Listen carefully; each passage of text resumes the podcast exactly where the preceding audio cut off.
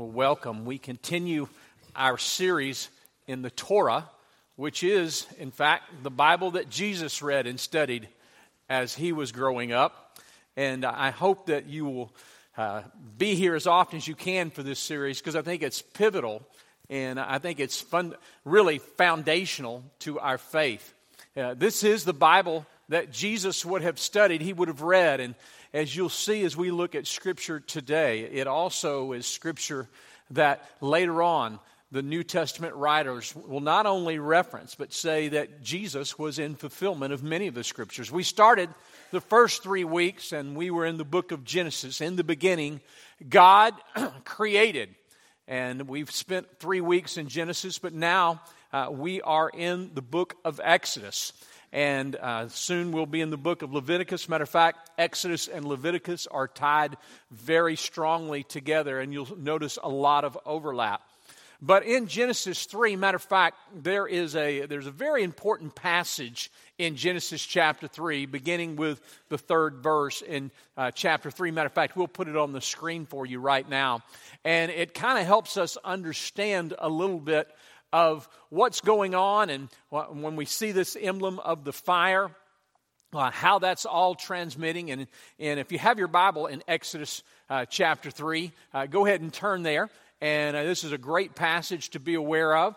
And Moses said, I will turn aside to see this great sight, why this bush is not burned. Of course, this represents the burning bush of which God speaks to Moses. He reveals himself. And the verse 4 says, when the Lord saw that he turned aside to see God called to him out of the bush, Moses, Moses, he says his name twice. Uh, this is always important in the Hebrew writings. When you see a name called twice, there's special emphasis put here. He says, Moses, Moses. He said, I am here. Moses responding to him. Then he said, Do not come near. Take your sandals off your feet, for the place on which you are standing is holy ground.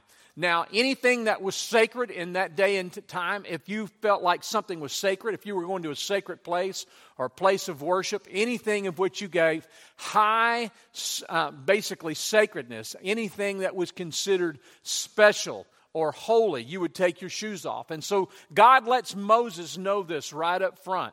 You are in a holy place. This is a sacred spot. This is a special time.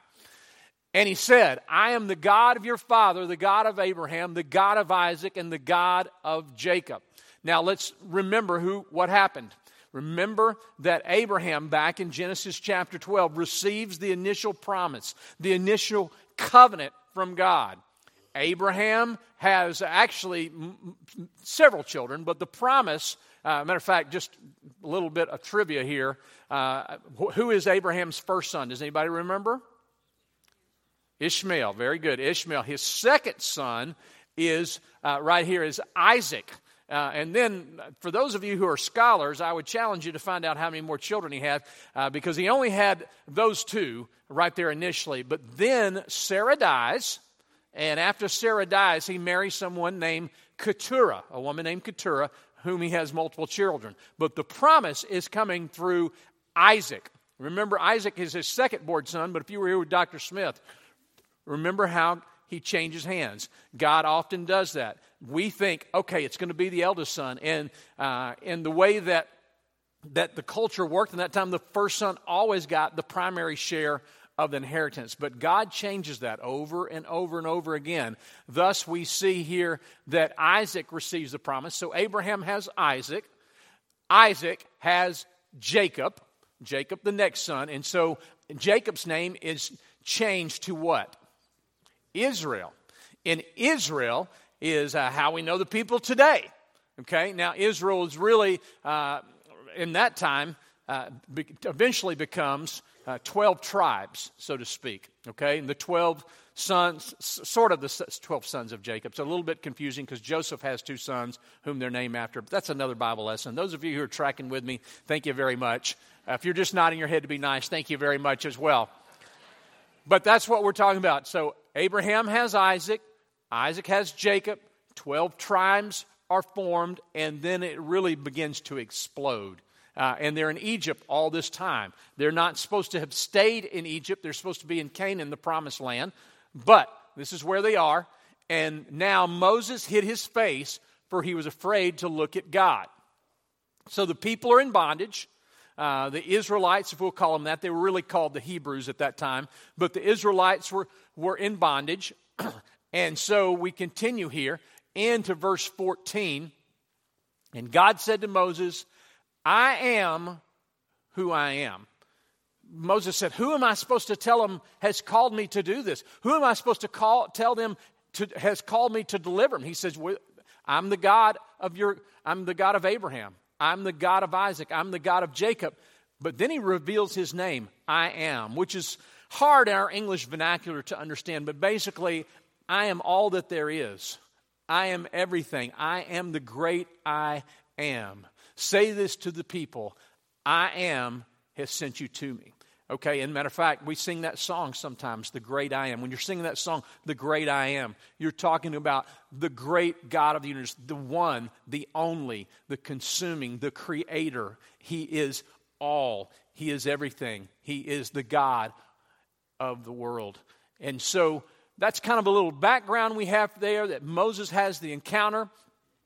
And then we see the, the, uh, from the burning bush, we see later on in the New Testament, there are a few scriptures. Matter of fact, I want to give those to you uh, that Jesus will make reference to as he talks about the burning bush and as he talks about Moses. And uh, Mark 12 26 is the first one. And as for the dead being raised, have you not read in the books of Moses? By the way, this is Jesus. And you're asking the question, why are we studying the book of Exodus today? As for the dead being raised, have you not read in the book of Moses, speaking about Exodus, in the passage about the bush, the burning bush that we just read about, how God spoke to him saying, I am the God of Abraham, the God of Isaac, and the God of Jacob. Now let's go to the Gospel of John. We'll go to ne- another reference here. John chapter 5, verse 46 and 47. Again, this is Jesus speaking. Why should we be studying the book of Exodus? For if you believe Moses, you would believe me. Jesus speaking here. For he wrote of who? Of me. But if you do not believe his writings, how will you believe in my words? You hear what Jesus is saying right there? He's saying, look, if you don't believe the writings, if you don't believe his writings, speaking about these are the writings of God, the writings of Moses, God has inspired Moses, that if you don't believe his writings, then how will you believe in my words? I am a fulfillment of the words. Here's the best way to understand it. I've, I've kind of used this illustration before. Uh, but if you were like me when you were uh, in elementary school, shoot, even in, in junior high, um, and er, even in junior high and early, early high school, I used something called a typewriter to write papers. I don't know. If you're under 40, you might not remember that. But there was something called a typewriter. Matter of fact, well, I remember uh, being in seventh grade, and uh, they had electric typewriters, but for some reason my family didn't own one. We had one of the old ones there. And when you made a mistake, I mean, it was it was kind of a mess. I mean, you had to get this liquid paper, or you got this little this little uh, liquid out, and you put it on there, or you put the sheet, and it was just it was just harder. And, and I made a lot of mistakes. I just remember thinking, this is such a beatdown. So when I was in ninth grade, I took typing and they had electric typewriters, and I thought that was so awesome. Electric typewriters. And uh, I thought, man, we've just evolved so far. This is just so incredible to have an electric typewriter. And so it wasn't until I got to college uh, that I ever used a, a, a computer. And, um, and I didn't own a well, I'm, I'm telling more than you need to know right now. But nevertheless, with that said, when I think about typewriters, you know, I, I am thankful because now I use a computer and it has a word processor and it's so much easier. And i'll type things and i don't even try to spell things correctly because i know they're going to spell it correctly for me. You know what i mean? And it's just all taken care of. Well that's kind of a picture of the old covenant. The typewriter was necessity we still use the same basic keyboard. You still need to learn how to type. And i'm so thankful for the typewriter because if it wasn't for the typewriter we wouldn't have the computer and the word processor that we have now. But we still use the very basics of it Okay? So that's kind of a picture of the Old Testament covenant. We still use the basic covenant, but it's been greatly fulfilled. And our mistakes have been covered by the blood of Christ. We have a new word processor that's better than anything the word could ever come in, that covers all of our sins. But it's still important that we understand where the foundation of our faith came from. I want to give you one more passage of scripture here we'll look at, one more section here from John. Um, and I, I, love this because all of you know, or most all of you know John 3.16, for God so loved the world that he gave his only begotten son, that whosoever would believe in him would not perish but have everlasting life. So most of us learned that as kids. But the two verses right before that are this. And as Moses lifted up the serpent in the wilderness, so must the Son of Man be lifted up, that whoever believes in him may have eternal life. And Moses lifted up a serpent after the people had been disobedient. Snakes had bitten them, they were dying. They had to go and look at the serpent, which I believe was a representative of their sin. They had to go and look upon their sin. Now, who in the New Testament becomes our sin? He who knew no sin became sin that we might become the righteousness of God. And now we have to look to the cross where Jesus suffered and died and bled and covered, there's that word again, covers our sins, atones for our sins. So you might be sitting there today and you might be thinking, so, but how does the Exodus affect me today? I understand biblically what you're saying, but how does that affect me today? How does that affect my life today? Well, principles in Exodus for Christian life today. No one is exempt from the wilderness. We see the people of God in, in the wilderness, uh, going through the wilderness, and the truth be told, every one of us will encounter the wilderness sometime in our life if you're not in it right now. At times, you will stand alone. You'll stand alone in the wilderness, or you'll stand alone for what righteous sake is. You'll be asked to stand alone sometime. Number three, uh, we, um, receiving the promises of God requires obedience on your part. Receiving the promises of God requires obedience upon your part. And by the way, this is all in our YouVersion notes. If you have that app, I encourage you to get that. There's a reward at the end for those who are faithful and trust Christ. We can get accustomed to our blessings that we complain that we get so accustomed to them that we begin to complain about them. Remember how the children of God were given manna to eat, and pretty soon they started complaining about it. Manna. What are you having for dinner tonight? Manna. Manna this, manna that, manna this. Manna. And soon they were complaining about this divine blessing that was feeding and nourishing them. We must learn from our mistakes. It's not that we won't make mistakes, it's not that we won't sin, but are we learning and gleaning from these mistakes? Remember the good things God has done in your life and give thanks for them. And step out in faith when God calls you to. Those are all great lessons that the book of Exodus teaches us.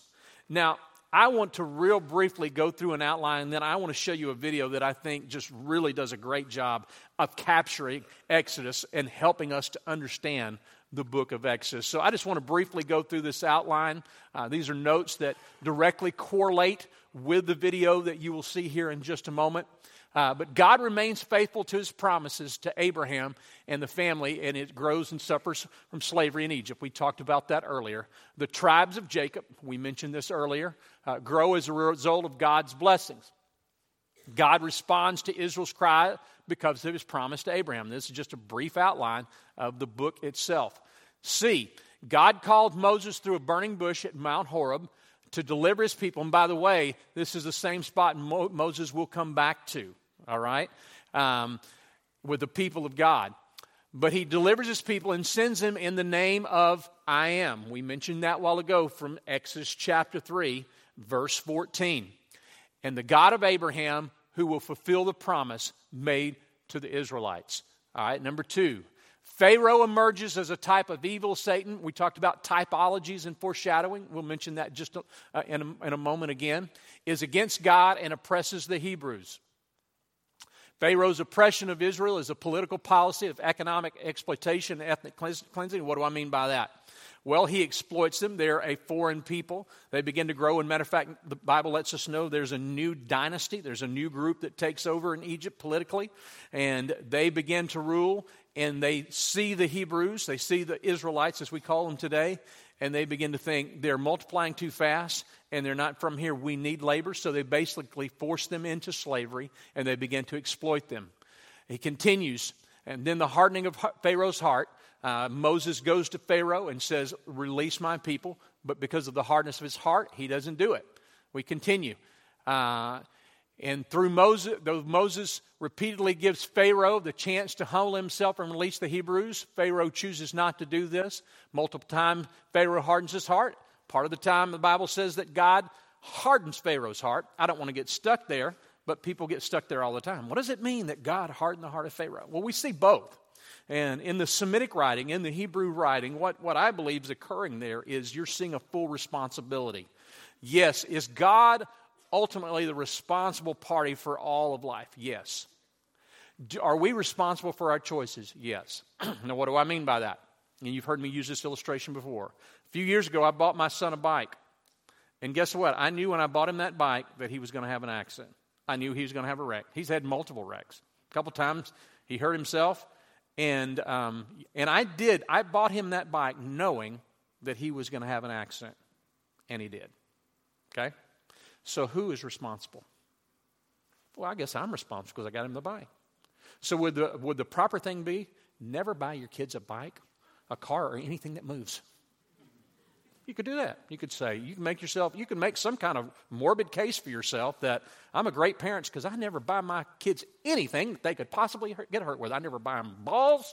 I never buy them guns. I never, I'm talking about dart guns. I never buy them anything of this nature because I don't want them to get hurt. I would say that's not great parenting. Okay? That's a little excessive. So, is God ultimately responsible? I guess you could say his, but Pharaoh is making the choices given the scenario he has. Does God know what he's going to do? Absolutely, he does. Is um, Pharaoh still morally responsible? Absolutely. And I think that's what the Hebrew writer is trying to communicate. Okay, we continue here. And then the third thing, we see the 10 plagues demonstrate God's power uh, over all creation in contrast to the feeble gods of Egypt. If you want to go back a couple years ago, I actually preached on the, all this. Uh, the gods, each one of these plagues represent a different god of the Egyptians. So you see a you see God coming against the false gods of Egypt in His victory over them. We continue. You see the rest of the plagues. Uh, let's go on to number four, and uh, we'll continue here just ripping right through this. The Passover festival accomplishes the Hebrews' redemption through the offering of a sacrifice, sacrificial substitute, the spotless lamb. Uh, and we'll talk about this more in the weeks to come. Jesus used the Passover meal as a way of explaining his impending death to his followers. The image of Jesus as the Passover lamb is used elsewhere in the New Testament. We see that, that metaphor used as well for Christ. Uh, continuing, uh, the Hebrews' celebration of God's power and justice in the first worship song in the Bible, which looks back to the Exodus and forward to the Hebrews' entry into the promised land. So if you go to Exodus 15, you'll see it's the first time we see the usage of salvation. Uh, we also see this, it's the first worship song that we have recorded in Scripture. So, all right, we're going to finish right there, and I want to go ahead and I want to show you this video now. And uh, this is from the Bible Project. If you want to sh- show it, I've already shown it to my children. Uh, I, we also have these, if you would like one, that kind of give you a physical reminder. If you want to come get one after the service, you're welcome to do that. But it kind of shows you the first half of Exodus in print. So if you would, turn your attention to the screen at this time. All right, hope that helps you put part of that together in your mind. Now, we've talked about why it's important foundationally uh, for us to understand the book of Exodus and to be uh, familiar with the book of Exodus. We talked about practically what it means for us today, lessons that we can glean. Uh, now I want us to talk about the gospel. How does this connect to the gospel? And how does this, as it talks about in Mark chapter 12, how does it foretell of what is to come? We've used these two terms before, and I want to kind of combine them together typology and foreshadowing. And I want to give you a definition with one sentence. Typology, foreshadowing, the image of what is yet to be fulfilled. The typology is the image itself, the image of Christ. It's a pale image, so to speak. It's a shadow image of Christ and then what is to come, what is yet to be fulfilled. So, typology, foreshadowing. The typology is the image, the foreshadowing is that of what is yet to be fulfilled. Okay, with that understanding, I want us to look now and we're going to see how uh, Moses is a type of Christ. It's a foreshadowing of what the new covenant, uh, the anticipation of the new covenant will fulfill. The typewriter versus uh, the computer, okay? So we're going to look at the typewriter, but it is a picture. It is pointing toward the ultimate Exodus. It is pointing toward the ultimate Savior, Christ Jesus. So uh, if you will put your thinking caps on, and again, we have this on YouVersion, uh, but I think this, this is very important, and I think it's very impressive as you look and you see uh, these typologies and the foreshadowing of Moses and of Exodus to the gospel of Jesus Christ.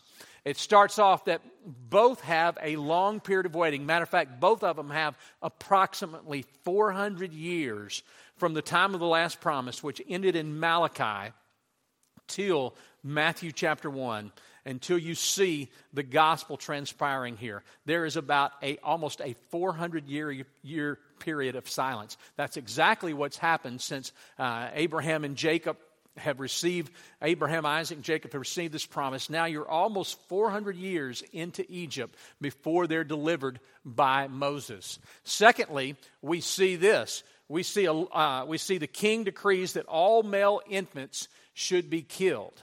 And what happens in Matthew chapter 2? King Herod comes and says, All male infants in Bethlehem should be killed. You noticed you start, and again, we're talking about hundreds and hundreds, 1,500 years before the time of Christ. Then we continue here. We see during this time, a child was born who would deliver his people. Matthew chapter 2. A child is born who will deliver the people of God. Continuing here. Moses hid in Egypt as a child. Matthew chapter 2 Jesus is hidden in Egypt because he's given the alarm by an angel, said, Look, Herod is seeking to kill you. Go to Egypt. That's where he goes. That's where he grows up uh, as a child. Continues. Moses was sentenced to death. And in Luke chapter 23, Jesus is sentenced to death. Moses showed compassion to a woman getting water at a well, who eventually becomes his wife. In John chapter 4, Jesus meets a woman at the well whom he shows compassion to. Continue. Moses was the first medi- mediator. In 1 Timothy chapter 2 verse 5, the Bible says that Jesus is now our mediator, one who speaks on behalf of God. That's what Moses was doing. He was, he was the prophet, the mediator, the one who spoke and told the people what God said. He was the voice of God. Now Jesus is our mediator. He is the one who mediates on behalf of our lives uh, as believers in Christ before the Father in heaven. Moses fasted for 40 days in the wilderness. Jesus in Matthew chapter 4 will go into the wilderness and fast and pray for 40 days. Moses told the people about the need for a Passover lamb. In 1 Corinthians chapter 5, the Bible tells us that Jesus is our Passover lamb. I want you to think about this. It's not just coincidence. Think about the, just the, the remarkable connection that's happening here.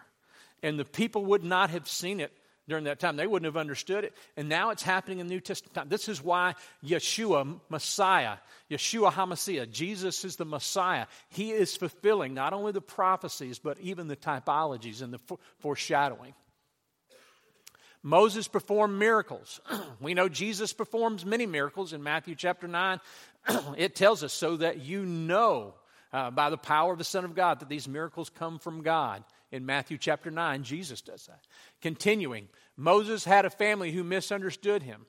Jesus' family misunderstands him in Mark chapter 3. Next, we see Moses sent 12 people into the promised land to prepare the people. What does Jesus do in Luke chapter 6? He calls 12 disciples whom he will send out to prepare the hearts of the people and to preach the truth to the people. Moses appointed 70 rulers. In Luke chapter 10, Jesus sends out the 70.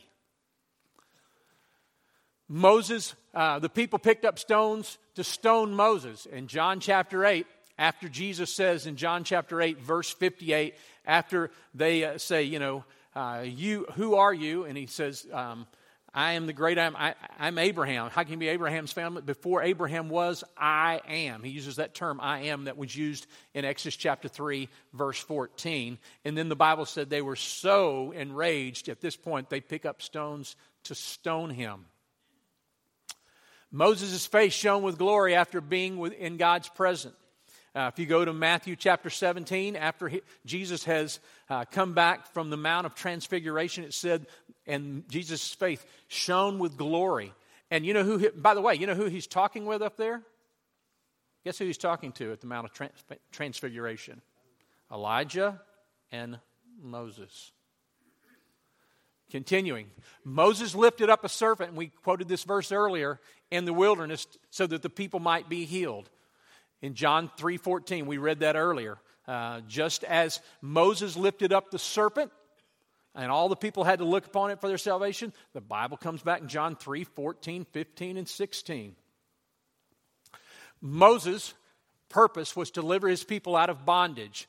Matthew chapter 1, verse 21, the Bible says that Jesus shall save the people from their sins, from the bondage of their sins. And then next, Moses offered his life for salvation for the people when God said, I'm just going to destroy them. They've been so wicked uh, at Mount Sinai. And he said, No, take my life. What's interesting, in John chapter 10, five times Jesus said, I lay down my life for the sheep. Five times Jesus says, I lay down my life. He gives, he's willing to give of his life. And then I think uh, the next right here is an interesting passage in Luke chapter 9, verse 31. If you have that in your Bible, this is a great passage. Um, in Luke chapter 9, verse 31, this again is where Jesus is talking to Moses on the Mount of Transfiguration. And what does he say? verse 31 who appeared in glory, spoke of his departure, which he was about to accomplish at Jerusalem. Now, what's so significant about this word right here, the word departure? This is the same Greek word. If you went back to the Hebrew that is used, if you, if you define it back into Hebrew, matter of fact, if you, another word you can use for departure here is exodus. So God, so Moses, Jesus is talking to Moses, and he's speaking to him about his exodus which he was about to accomplish at Jerusalem. What's that? That's the cross. That will be his exodus. That's how he will free his people from their sin and from their bondage. That's where salvation will come from. Now, uh, Tim Keller tells a story about uh, one of his relatives who he, could never get to wear his seatbelt. And everybody knew, hey, he never wears his seatbelt. And he would just completely blow it off. Not interested in wearing a seatbelt, don't see the need, I'm fine. And then one day, Tim Keller says he got in the car and um, his cousin was wearing a seatbelt. He goes, um, What happened? What are you wearing your seatbelt for? He said, Well, I just went to visit a friend who was in a terrible car accident and he was not wearing his seatbelt and he went through the windshield of his car he has hundreds of stitches all over his face. He may lose his vision. Uh, it's gonna, there are going to be multiple surgeries, he said. And I, I saw that and um, I just realized, wow, I need to be wearing my seatbelt. Now, what happened? Did he get some new information that he'd never heard? Did he not know that you could, if you had an accident, that you could go through the windshield if you weren't wearing your seatbelt? No, he already knew that. But it became real because he associated the facts with reality all of a sudden it was real to him and he couldn't deny the evidence anymore.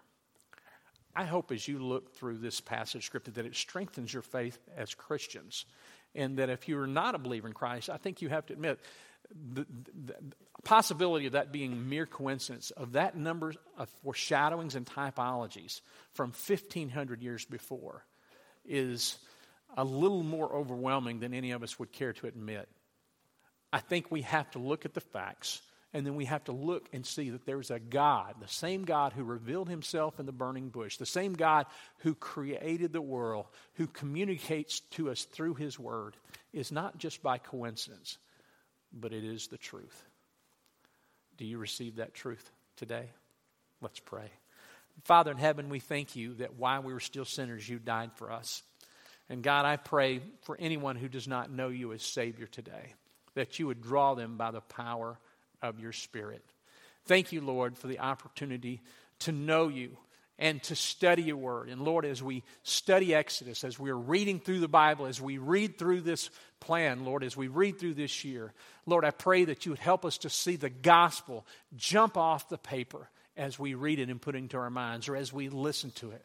Lord, let us not only see uh, what Exodus can mean to us today, how it's the foundation of faith, but Lord, let us see Jesus.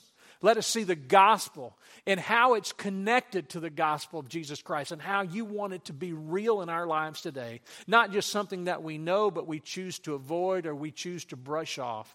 But Lord, let us remove this mentality that prevents us from placing on the seatbelt of salvation in Jesus Christ. And Lord, I pray that we would connect to the truth and the realness of your word.